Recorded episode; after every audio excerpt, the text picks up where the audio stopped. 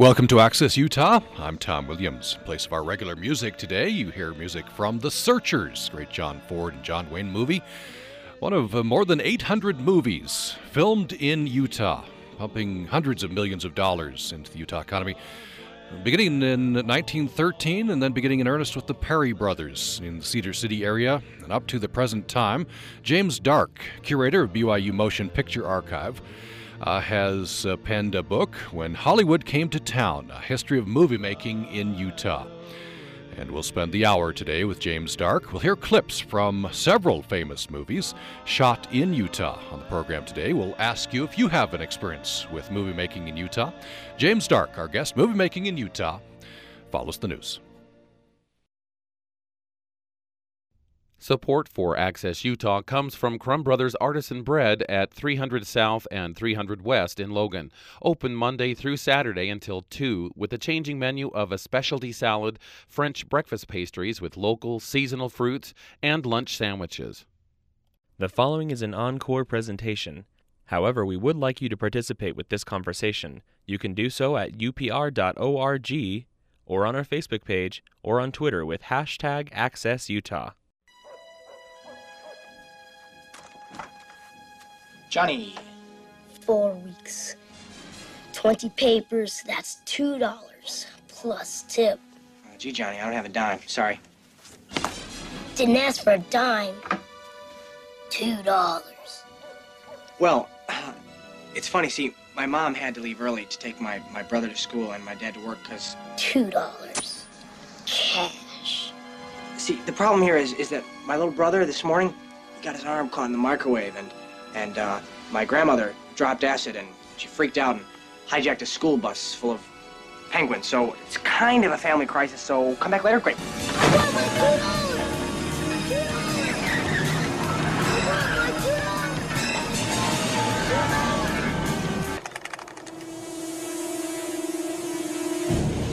I want my $2!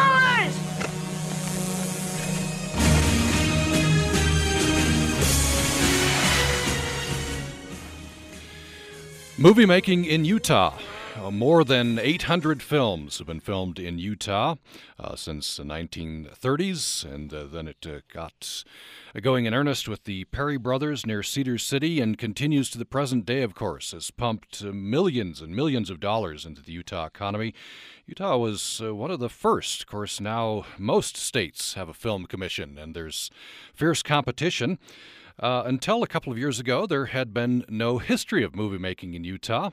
James D'Arc, who is curator of uh, BYU Motion Picture Archive, has remedied that and now out with a second edition of the book, When Hollywood Came to Town. And Better Off Dead was the movie. We heard the famous clip from there, and uh, the movies run the gamut in Utah. We're going to talk about it. We're going to spend the hour with James D'Arc and hear some clips from some of the movies as well. James D'Arc, welcome to the program. It's wonderful to be with you, and it's a uh, it's a fun topic to talk about. And I think a lot of us know the that famous clip there, two dollars. I want my two dollars. There's there's That's some right. some iconic, uh, uh, you know. I think of Planet of the Apes, uh, famous speeches there. Uh, the list goes on and on. And uh, sometimes we don't know that these movies were made in Utah. And you have hit the point right on the button. The big surprise that my readers get, as long as the book has been out, is well, I know films like Butch Cassidy and the Sundance Kid or Planet of the Apes or even The Greatest Story Ever Told. I, I've seen these films. I had no idea that they were made in whole or in part in Utah, or even a film for classic film lovers like Drums Along the Mohawk about the Revolutionary War, starring Henry Fonda and Claudette Colbert. They're even more astonished to hear that that wasn't filmed in upper New York State, but it was filmed just five miles east of Cedar Breaks in Iron County in the Alpine Mountains of Utah. Hmm. And in fact, uh, and I was uh, watching in another interview you did, you were talking about the fact that uh, some of these pristine areas are no longer pristine. They no longer look the way they did. So, watching these beautiful areas of Utah on film, uh, this is preserving the history of Utah. You can see how Utah looked to generations of people who were here before we were. Uh, in fact, One of the more interesting areas that has been overrun is a wonderful resort area called Duck Creek up on Cedar Mountain above Cedar City that's now full of vacation homes. But when you watch the films uh, My Friend Flicka or Thunderhead Son of Flicka, you will see these beautiful, expansive meadows with a stream running through it. Well, that's the way people knew it for five generations before all the vacation homes ended up being there. So you can watch the movie and see how uh, Utah used to be in some of these these areas. That's correct, and this is a case that I make for especially Utahns appreciating their movie history because by preserving certain uh, Hollywood films made in Utah, we are in fact preserving Utah history. Hmm. You make the case that um, this ties into tourism, that uh, people from around the world uh, sometimes come to Utah just to see spot X, Y, or Z in, in whatever movie? I, I, I make the case that these Hollywood movies filmed in Utah are a Hollywood paid celluloid postcard that goes all over the world at their expense. Uh, to advertise the wonders and beauties of Utah. And back in the old days of the 20s, 30s, 40s, and even into the late 50s, uh, tourists were allowed to come up and watch filming going on. For example, uh, Clint Walker, uh, who was a big Western star of the hit TV series Cheyenne, made his first film in Kanab called Fort Dobbs with uh, Virginia Mayo and Brian Keith, 1957. It was uh, estimated by the uh, uh, Publicity Department of Utah that tourism in that part of the state increased 35% during the summer that that film and other films were being shot there, and that over 4,000 cars a day were going through Kanab at that mm. time. So imagine all those people watching all of this, getting the, the magic of Hollywood into their system, and then going home and saying, We're going on another vacation to Utah. So, a history of movie making in Utah is not just a uh, anecdotal, fun history of movies, but it really is a, a, a vital history of what's gone on in our state for at least 100 years. What are some of the popular spots nowadays with, with, connected with movies that people come from around the world to, to see? Well, most of them occur in northern Utah between Salt Lake City and Ogden. Uh, in the old days, much of the activity was occurring in southern Utah, St. George, Kanab, uh, especially Moab, and uh, with a lot of the land restrictions imposed by Grand Staircase, Escalante, and other things, environmental laws, fewer and fewer areas are available in southern Utah for movie making, although most of John Carter, the recent film, was shot in southern Utah. But westerns have been on the decline, and so hundreds of TV movies and TV series episodes have been made in the Salt Lake City area and the environs, Park City, uh, near Ogden. And the book documents uh, all of these more than you could ever hope to remember, beginning in the 1970s and continuing on until today. And I think we, at least I have the maybe misconception that the, most of this is in still today in southern Utah. You're saying that it's all over the state. It, it really is, and uh, but there, uh, uh, the Salt Lake City and its environs were virtually ignored mm-hmm. in the 20s, 30s, and 40s because that isn't where westerns were made. Mm-hmm. When that genre went into a decline, then Salt Lake City and surrounding areas really picked up in production because of the contemporary dramas that were usually the subjects of TV movies and TV series. So it's had a fascinating history. And now other states have realized what a great boon to their state's economy movie making can be. So in the last 20 to 30 years, uh, all the states, uh, predominantly being Arizona, New Mexico, uh, Michigan, North Carolina, have passed laws to give incentives to motion picture companies coming into their states in the form of tax rebates. And up until recently, Michigan was the most competitive by returning to the movie companies 42% of money that they documented had been spent in the state. Well, Michigan has had economic problems lately, and they've rescinded that very generous rebate. Hmm. Utah's percentage is 25%. Is is that pretty typical? Uh, yes, yes. Uh, In terms of Arizona and New Mexico, that is that is very competitive. But what filmmakers like about the state of Utah is that even though their percentage isn't as generous as many other states, they love Utah for the landscape, but particularly for the people. There is a tremendous pool of skilled talent, both in front of the camera and behind the camera, that makes fewer people that the production studios have to bring from Hollywood, and that that saves them money, and it also gives them a very competent crew of local people for whom they don't have to pay uh, lodging per diems and other transportation expenses. But Utahns have been involved in the movie business for many, many years, and the and the production companies like a skilled workforce. Helps them to come in on time and under budget. hmm Yeah, that's important. Uh, we're talking with James D'Arc. Uh, he's out with the second edition of his book, When Hollywood Came to Town A History of Movie Making in Utah. We're going to be hearing some clips from uh, various movies uh, and talking about movie making in Utah. A little later in the program, we'll go back to the beginnings with the Parry brothers. Very interesting story there, how, the, how those brothers went out and, uh, and attracted movies to the Cedar City ar- area. Uh, if you'd like to join the conversation, we hope that you will. Maybe you have an experience with the movies. Seems like a lot of people in Utah do. Uh, they've been involved in at least one movie uh, or uh, have a family history, perhaps, of, of, helping with the movies in Utah. We'd love to hear that history. And you can reach us by email at upraccess at gmail.com, upraccess at gmail.com.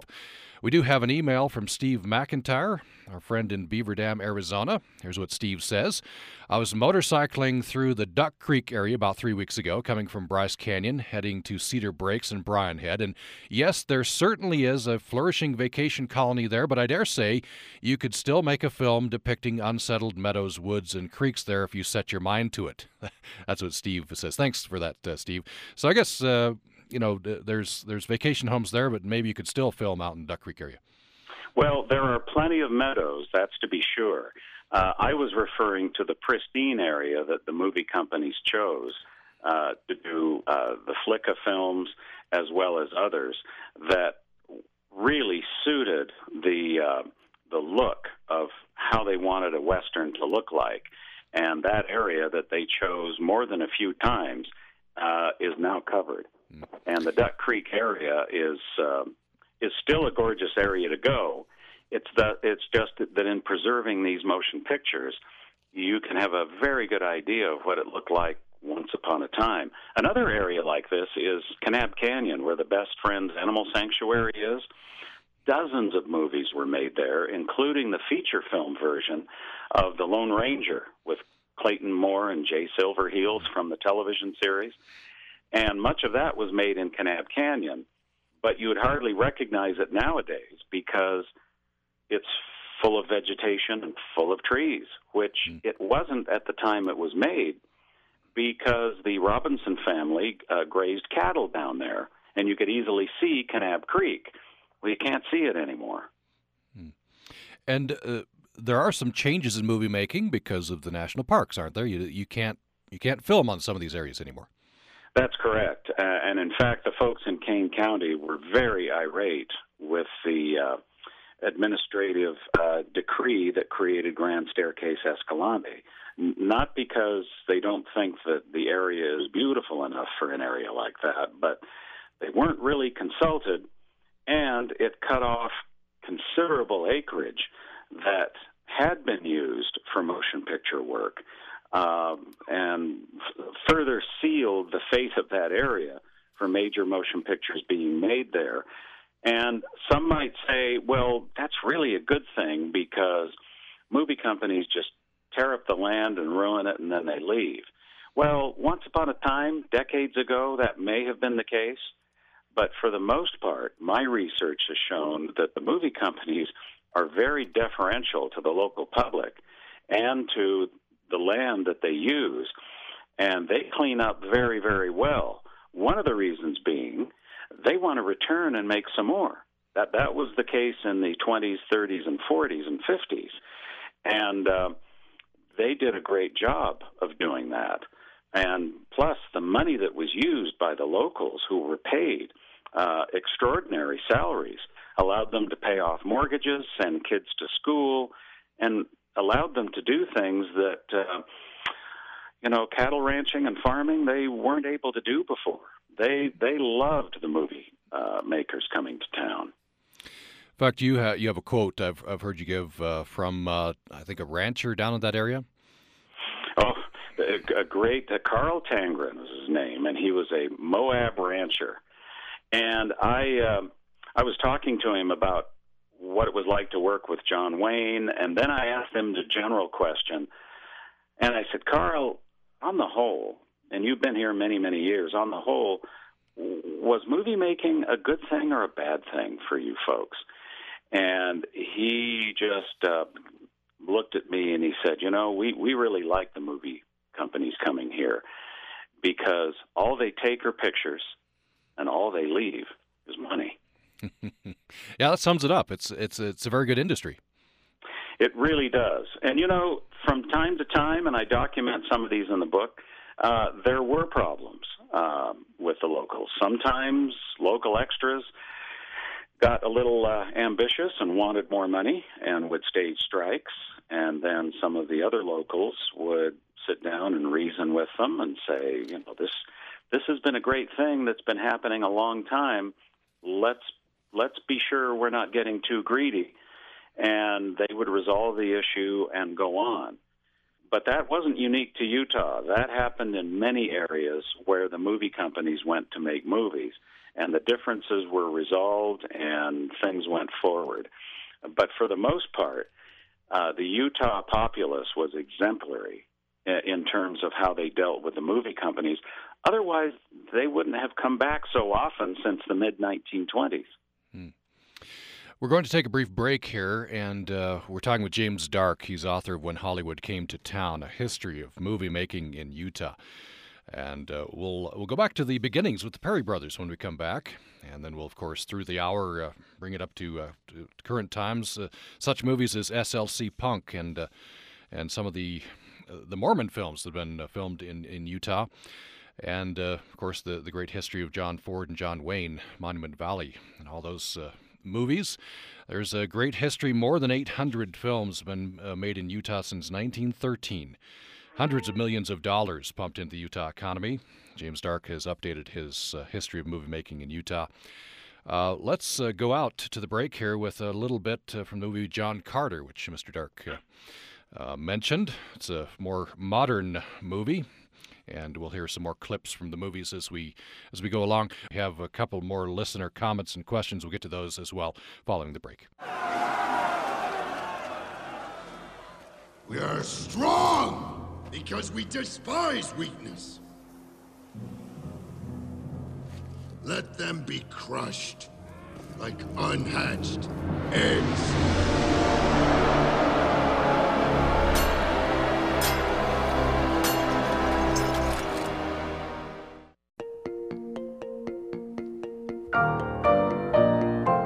The opening notes of Beethoven's Fifth and a rabbit named Oolong balancing a pancake on his head have in common?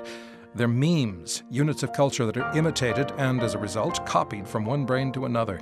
I'm Jim Fleming. Next time, on the Best of Our Knowledge, why we are all meme machines. It's To the Best of Our Knowledge from PRI, Public Radio International. Sunday mornings at 9 on Utah Public Radio. Waste not. Wash your pets outdoors in an area of your lawn that needs water. Another way to conserve water use a broom instead of a hose to clean sidewalks and driveways. Waste Not is made possible by the Logan City Public Works Water Conservation Department. Information at loganutah.org/publicworks.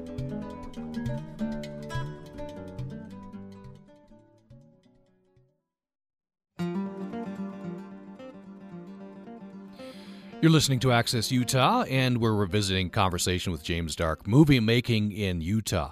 This was uh, broadcast 1st August of uh, last year. And you'll be hearing some comments from uh, listeners then, but you have an opportunity to comment now, and we'd love to hear your experiences with movie making Utah. Perhaps you were an extra or uh, part of uh, growing uh, crew, um, film crew industry in, in Utah. Love to get your experiences, and you can uh, join us here, even though we're on tape today. Uh, we'll get the, your comments on in the next break. Uh, the place to go is upraccess at gmail.com, upraccess at gmail.com, or you can go to our Utah Public Radio Facebook page. His name was Jeremiah Johnson. They say he wanted to be a mountain man. Story goes that he was a man of proper wit and adventurous spirit, suited to the mountains. Nobody knows whereabouts he come from, and don't seem to matter much. He was a young man, and ghosty stories about the tall hills didn't scare him none. He was looking for a Hawken gun, 50 caliber or better. He settled for a 30, but damn, it was a genuine Hawken. You couldn't go no better. Bought him a good horse and traps, and another truck that went with being a mountain man, and just said goodbye to whatever life was down there below. Just where is it I could find bear, beaver, and other critters worth cash money when skinned? Ride due west as the sun sets. Turn left at the Rocky Mountains. This is his story. Jeremiah.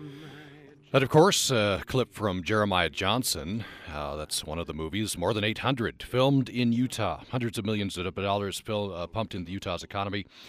Uh, there had never been a history of movie making in Utah until James D'Arc, uh, curator of the Motion Picture Archive at BYU, came along. Uh, a couple of years ago, he wrote When Hollywood Came to Town, A History of Movie Making in Utah is out with the second edition of the book. And we're spending the hour with James D'Arc talking about movie making in Utah. Uh, James D'Arc, Jeremiah Johnson, other Robert Redford movies important to uh, Utah's economy as well. That's uh, that brought Robert Redford to, to Utah and, and Sundance and then and the rest of it.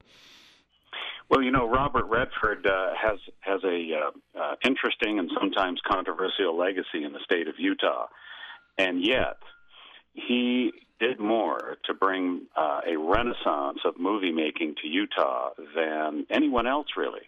Because, as you accurately observed, he was the one who brought 20th Century Fox and director George Roy Hill to film most of Butch Cassidy and the Sundance Kid in Washington County, uh, in the environs of Zion National Park. And after that was made, that was the ultimate buddy film that spawned so many more that we even have today. That was such a popular film that uh, the amount of filmmaking increased in the state of Utah, and he brought many of his own films, uh, like Jeremiah Johnson, uh, The Electric Horseman, and others, to the state of Utah, and then ultimately founding the Sundance Film Festival and the Sundance Film Institute, uh, both of which are now legendary. They're fixtures in the state of Utah. Mm. How did it, how did Robert Redford know about about Utah and, and that this would be a good location for Butch Cassidy and Sundance Kid? Drove through it in the 60s on his way to the uh, to the west coast and was so fascinated by the beauty of the area that he looked into it uh, even more. And that began a real love affair and then purchasing property which was called Wildwood up Provo Canyon. And with the uh, uh, exceptional uh, money that he made from Butch Cassidy he and Paul Newman bought the area that is now the uh, Sundance Resort. And then eventually Redford bought Newman out and owned it outright. So it was a great story. And then he started uh, conceiving of film projects where um, his property could be used. And of course, Jeremiah Johnson is seen in uh, the, the, his property is seen in much of Jeremiah Johnson, including that wonderful glacier behind uh, Mount Timpanogos for those great winter scenes.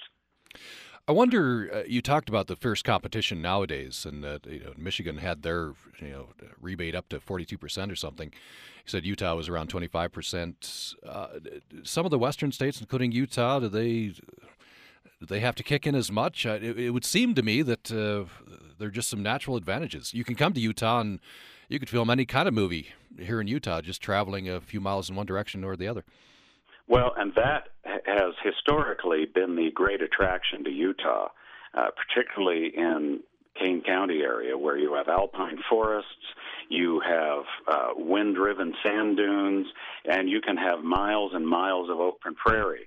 but the nature of competition uh, is fierce.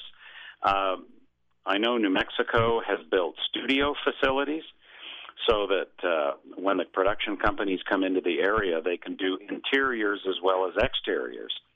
Uh, so it's not just the rebate amount that is attractive, it is all the other kinds of facilities that are being offered to these movie companies. But again, Utah remains, uh, I believe, in a competitive edge because of the experienced talent pool here cinematographers, makeup, um, uh, grips, gaffers, all these other people, as, as well as extras and other acting talent. Very attractive. We have a couple of questions from a, uh, a listener that, that, actually fit very nicely right here. Uh, the first question Recently, it was announced that uh, they're going to build a movie studio in Park City. How will this change the future of films in Utah?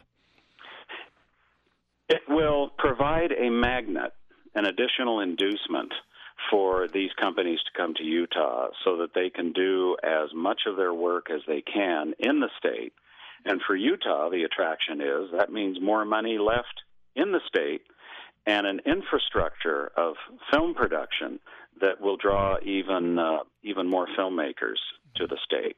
That's that's a wonderful thing when a studio facility can be built. Hmm. Uh, by the way, this is, Steve and Logan. His second question The Utah legislature was considering changing tax rates for film companies to encourage more movies to film here. Are they still working on this? Do you know? They are always working on that, and that, uh, as Marshall Moore, who is the uh, director of the Utah Film Commission, will tell you, they they are always campaigning for better economic circumstances so as to attract the movie industry. And and the great boon there is these are good clean dollars that are coming into the state. Uh, there is no industrial waste.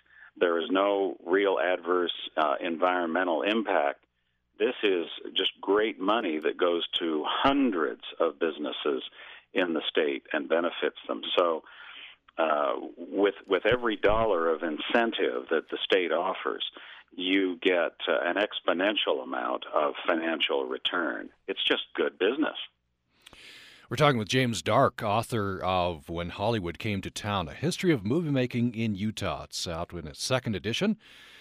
What have you uh, tell me about the beginnings? And it, this begins with the Parry brothers, right, in, in southern Utah. Uh, how how did they get the idea, and uh, and what happened that they they brought a movie, and I guess that started things to Utah. Well, 30 years ago, when I started doing this as a transplant from California, it was the Parry brothers story that was the hook that has kept me going all this time before I actually put the book together two years ago.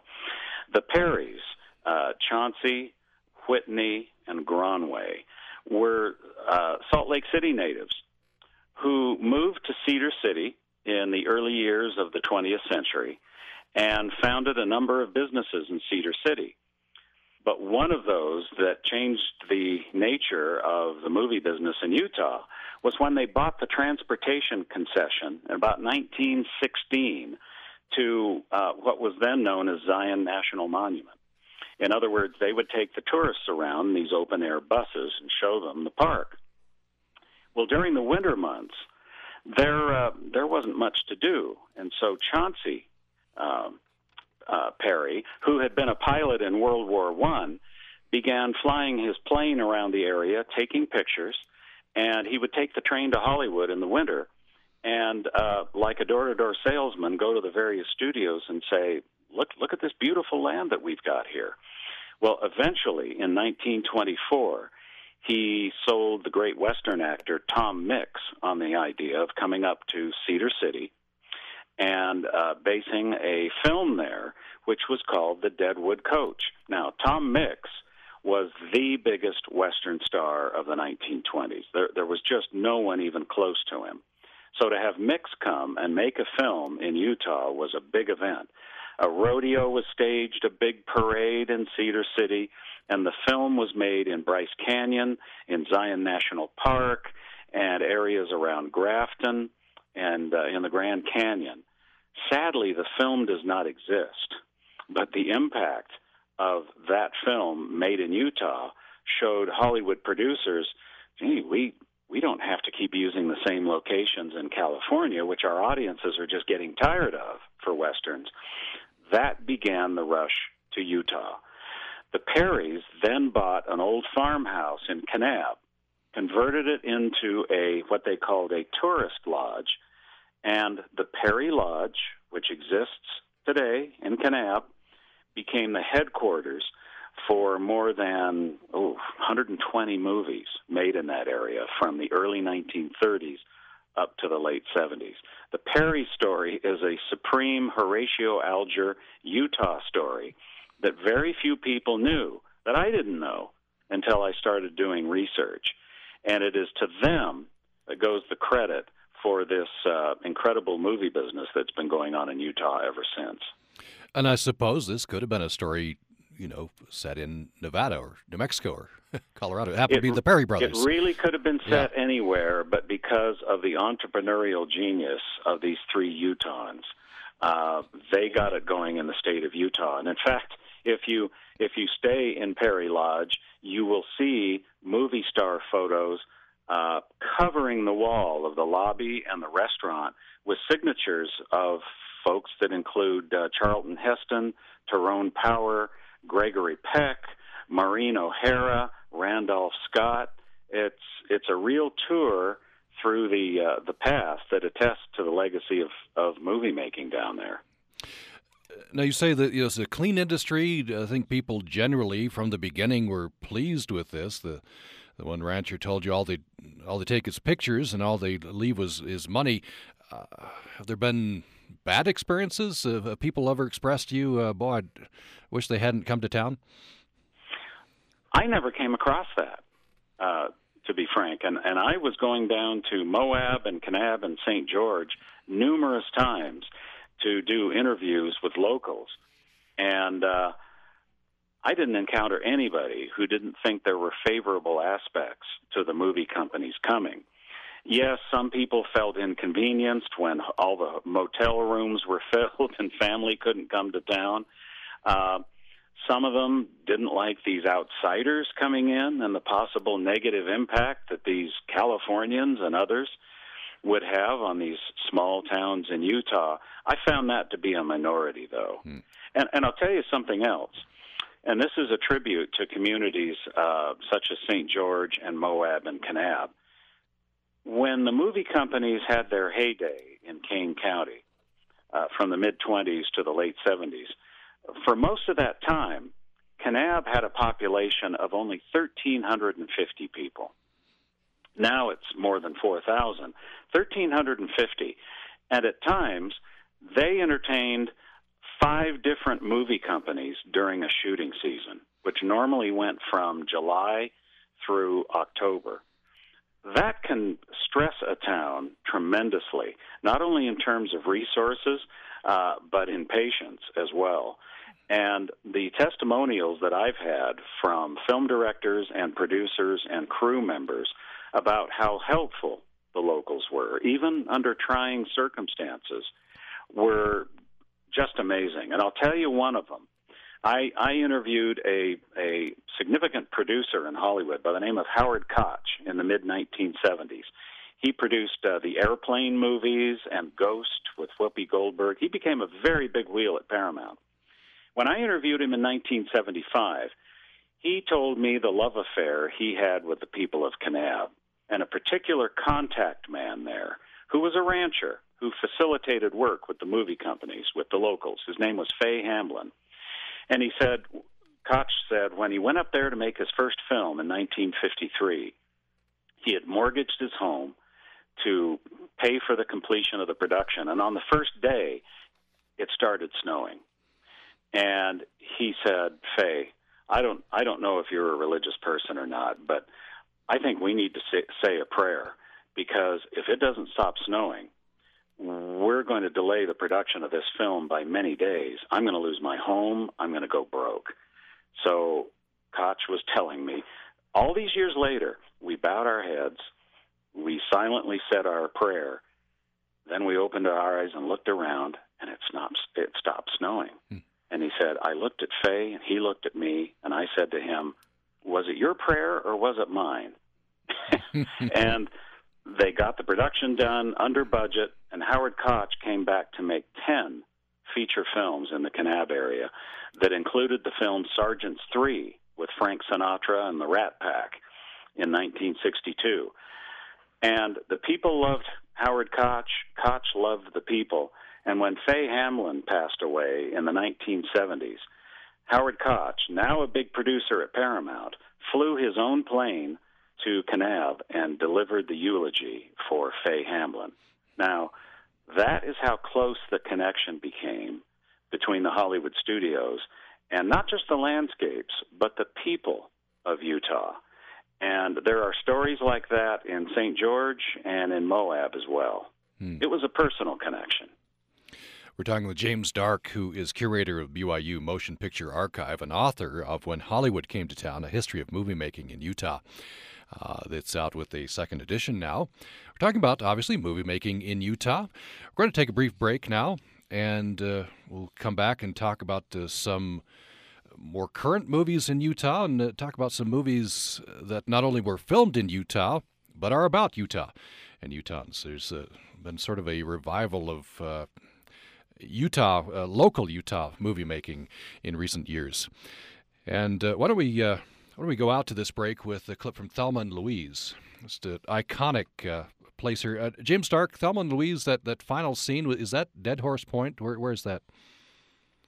Well, it's it's not far from Dead Horse Point, mm. but it's it's an area that is fairly difficult to get to. But uh, one of the locals there uh, uh, took me to the point where the car was uh, supposed to have gone off the off the cliff into the Colorado River, and it's it's a gorgeous spot. Mm-hmm. But it's not far from Dead Horse Point. And Dead Horse Point has been featured in many movies. Uh, there, there's a memorable scene that still gives me vertigo when I see it. It's uh, one of the Mission Impossible films. Uh, Tom Cruise, of course, he's not actually, I don't think, dangling from Dead Horse Point, but they're they're imposing uh, that uh, spectacular um, cliff uh, on, on, his stunt. Um, yes, and that's yes, just one example. Breathtaking, and that yeah. and that was used to begin the film. Yeah. Yeah. Yeah. Uh, before we go to go to break, uh, that brings to mind uh, something else. I, I, know you've said um, an example of how uh, a location, a spectacular uh, view, can uh, really impose itself on a movie. And you talk about Stagecoach and the fact that the Monument Valley scene is only a, a few seconds of the movie. It's phenomenal that when photographs are used to when someone is writing or talking about Stagecoach, you get that tremendous, it looks almost like an aerial view of those famous sandstone sentinels called the Mittens in Monument Valley. And those scenes comprised 90 seconds or 1% of the entire movie. And yet the impact of those few minutes in that film, which was predominantly shot on California locations, by the way, uh, made Monument Valley iconic and made Stagecoach a signature film when you talk about making movies in Utah. That's how arresting uh, the landscape of Utah can be. It also occurred in in a in another film, the big biblical epic from 1965, "The Greatest Story Ever Told," directed by George Stevens. Um, all of that, all of it, was filmed in Utah. So when you see Charlton Heston as John the Baptist baptizing the early Christian converts, he's baptizing them in the Colorado River near Lake Powell, or what was to become Lake Powell, because that was filmed in 1963 as the water was filling up after the Glen Canyon Dam had been built. And when Jesus delivers the Sermon on the Mount, it's not in uh, it's not in Jerusalem. It is actually Grandview Point in Canyonlands National Park. So the entire movie was filmed in the state of Utah. And the sets for the city of Jerusalem, which were built next to the shore of the Colorado River as the waters were rising, uh, many of those sets were left there. So Utah has the distinguishing feature of having an Atlantis in its own state, an underwater city and it's the underwater city of at least part of the sets that comprise Jerusalem for that film. Well, more with James D'Arc following a break, and uh, I'm sure we'll all be visualizing that uh, beautiful scenery near the Colorado River. This clip from Thelma Louise as we go to break. You're not gonna give up on me, are you? What do you mean? You're not gonna make a deal with that guy? I mean, I just wanna know. Thelma, I'm not making any deals. I mean, I'd understand if you're thinking about it. In a way, you got something to go back for. Jim and all. Jimmy's not an option. But, um, I don't know, you know, something's like crossed over in me, I can't go back. I mean, I just couldn't live. I know. I know what you mean. Anyway, don't want to end up on the damn Geraldo show. Yeah.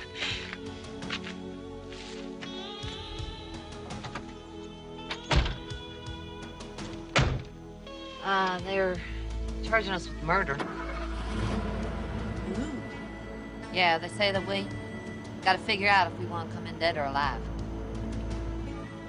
Gosh. Didn't he say anything positive at all? This week in This American Life. Excuse me. Sorry to bother you. But I just have to tell you, I love your voice. Excuse me. I'm sorry to bother you. But I just have to tell you, I love your. Excuse me. The episode that we did on stage and beamed into movie theaters everywhere. Tig Notaro and others this week. Friday mornings at 3 and Sunday afternoons at 2 on Utah Public Radio. Waste not. Do not overwater your grass. If the grass bounces back a few steps later, then things are just fine. If your footprints stay halfway or all the way down, then it's time to drag out the hose. Though we suggest checking to see if rain is in the forecast first. Waste Not is made possible by the Logan City Public Works Water Conservation Department. Information at loganutah.org slash publicworks. I have to ask you something. Yeah, go ahead, ask me.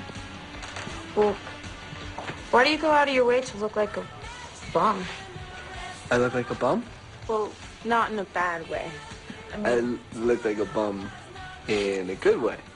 Aren't you, like, rebelling against society? Put that simply, kind. Wouldn't it be more of an act of rebellion if you didn't spend so much time buying blue hair dye and going out to get punky clothes? It seems so petty. I mean, stop me if I'm being offensive. I, Oh no, go right ahead.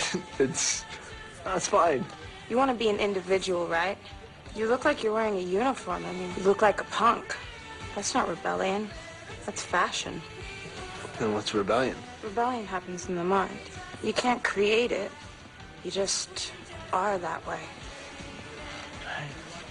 We're talking with James D'Arc, curator of uh, the Motion Picture uh, Archive at B- Brigham Young University, and author of When Hollywood Came to Town, a history of movie making in Utah. We're hearing some clips from movies. Uh, there's a movie which was not only filmed in Utah, was was about uh, Utah in, in many ways. SLC Punk, and uh, uh, there has been James D'Arc a sort of a uh, resurgence of uh, movies uh, made about Utah culture. There's the Mormon uh, movie revival and, and some other movies made about Utah, not only filmed in Utah. Well, I'm glad you brought that up because Utah and movie making just isn't uh, composed of westerns and the John Ford uh, mystique. It deals with Utah itself. I think of the 1982 uh, big budgeted, big publicized television movie, The Executioner's Song, about the uh, about the life and death of the real life Gary Gilmore at the point of the mountain from Norman Mailer's book. And in that very same year was Side by Side, the Osmond story. I mean, can you imagine a starker contrast than that? Well, maybe perhaps Salt Lake City Punk. yeah. That may do it. Yeah. Uh, there was also a TV movie with uh, uh, Mark Harmon as the uh, serial killer Ted Bundy. That was filmed in Utah as well. And then uh, there was a film in 1981, a television movie uh, with Diane Lane and a very young Helen Hunt called Child Bride of Short Creek about the raids in southern Utah and Hildale during the uh, the polygamy raids in the early 1950s. So Utah has been the subject uh, and the landscape of many of Utah's own stories in movies and in television movies. What do you think the, the role of movies about a place, uh, for example, uh, you know, something like SLC Punk, what, what role do you think that plays in the local culture and understanding that we have about ourselves? Is that hold an important place? Well, I think it imparts a certain validation to an image that's being presented. Uh, I must say, when I started doing research on the book, I didn't even know Salt Lake City Punk. And it turned out to be one of the most unusual movies that I, that I had ever seen made in the state of Utah, uh, because uh, it it, uh, it testified to a part of the local culture that uh, uh, most people wouldn't re- readily acknowledge or recognize. Hmm. Uh, were there special surprises as you started out doing this research? You mentioned the Parry brothers. You know, not many people have known about that history. Other other surprises? Yes, there was. And one of the biggest ones that when I'm at book signings that my readers talk about being astonished is a 1947 film, a western called Ramrod, starring the the, the very then famous Joel McCrea, Veronica Lake, and it was all filmed inside Zion National Park. Beautifully filmed and directed by Andre de Toth, who made a lot of films, uh, film noirs, uh, these gritty, mean street detective films of the 1940s. Well, this was a Western, but it's very brutal, very realistic, and was a very big production. And in 1947, Utah was celebrating its centennial. And someone in the Utah state legislature said, well, why don't we pass a resolution making Ramrod Utah's centennial film? Well, they did that. And then the controversy began. Some people saw the film in the legislature and said, wait a minute, this is this is a violent western. We shouldn't be having a violent western as Utah's centennial film.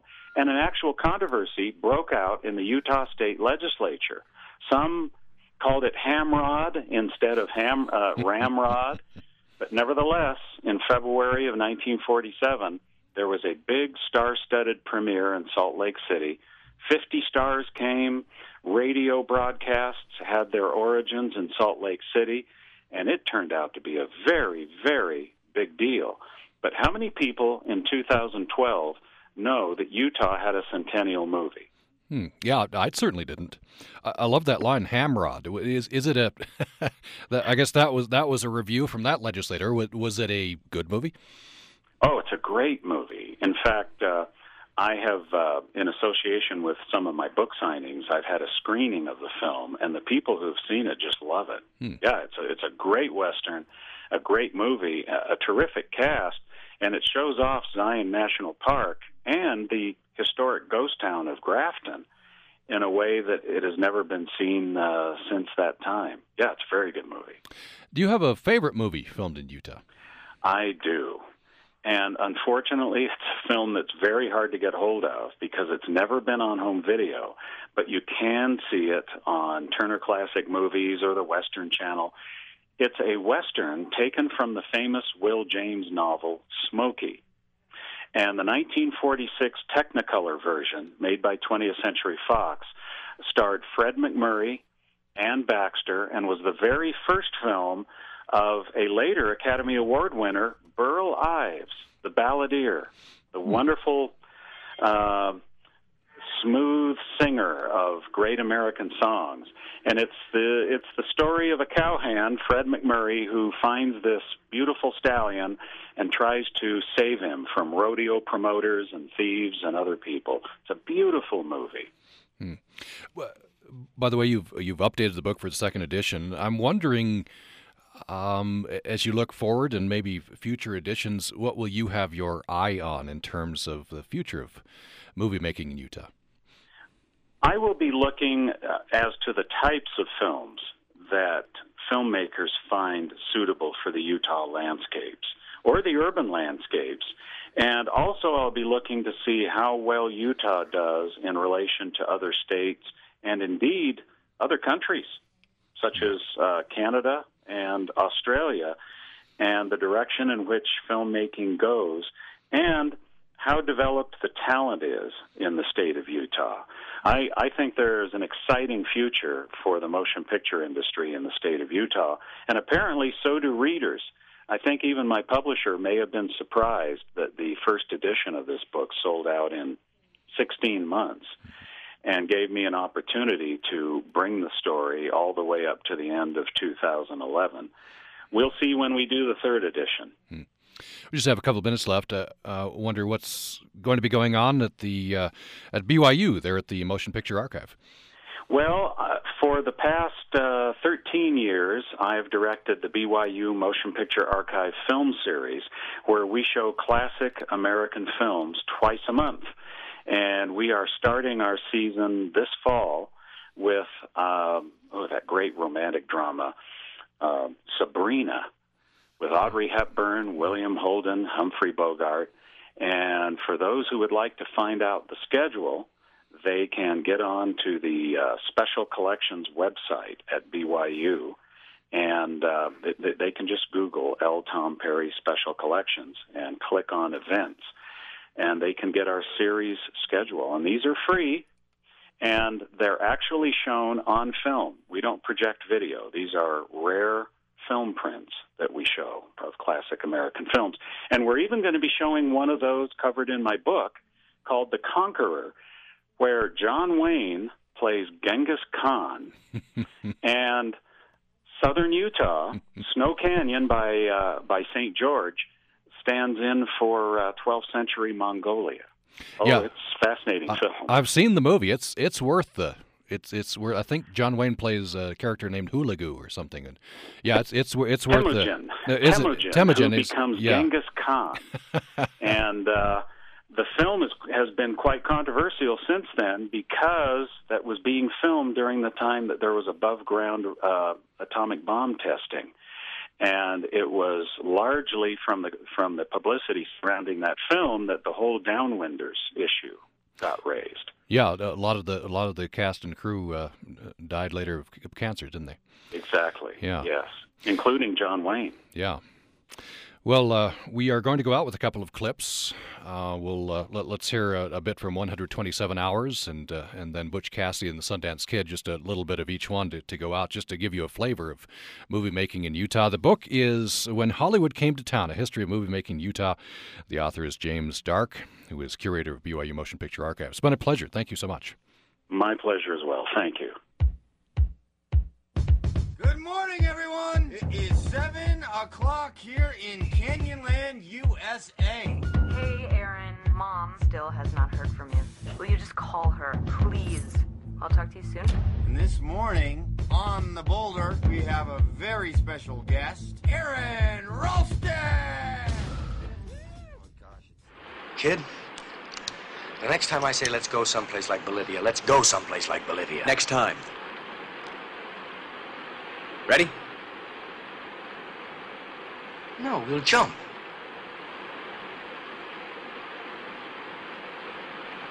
Like hell we will. No, it'll be okay. If the water's deep enough, we don't get squished to death. They'll never follow us. How do you know? Would you make a jump like that? You Last week on Car Talk, once again, we were brilliant. Absolutely brilliant. and I think you have a bad oxygen sensor. Bad oxygen sensor. Yeah. Do That's, yeah, yeah, yeah, yeah, yeah. And that would cause that light to go on. No, no, no. Impresses me. For more clear and concise car advice, join us this week for Car Talk. Saturday mornings at 10 on Utah Public Radio.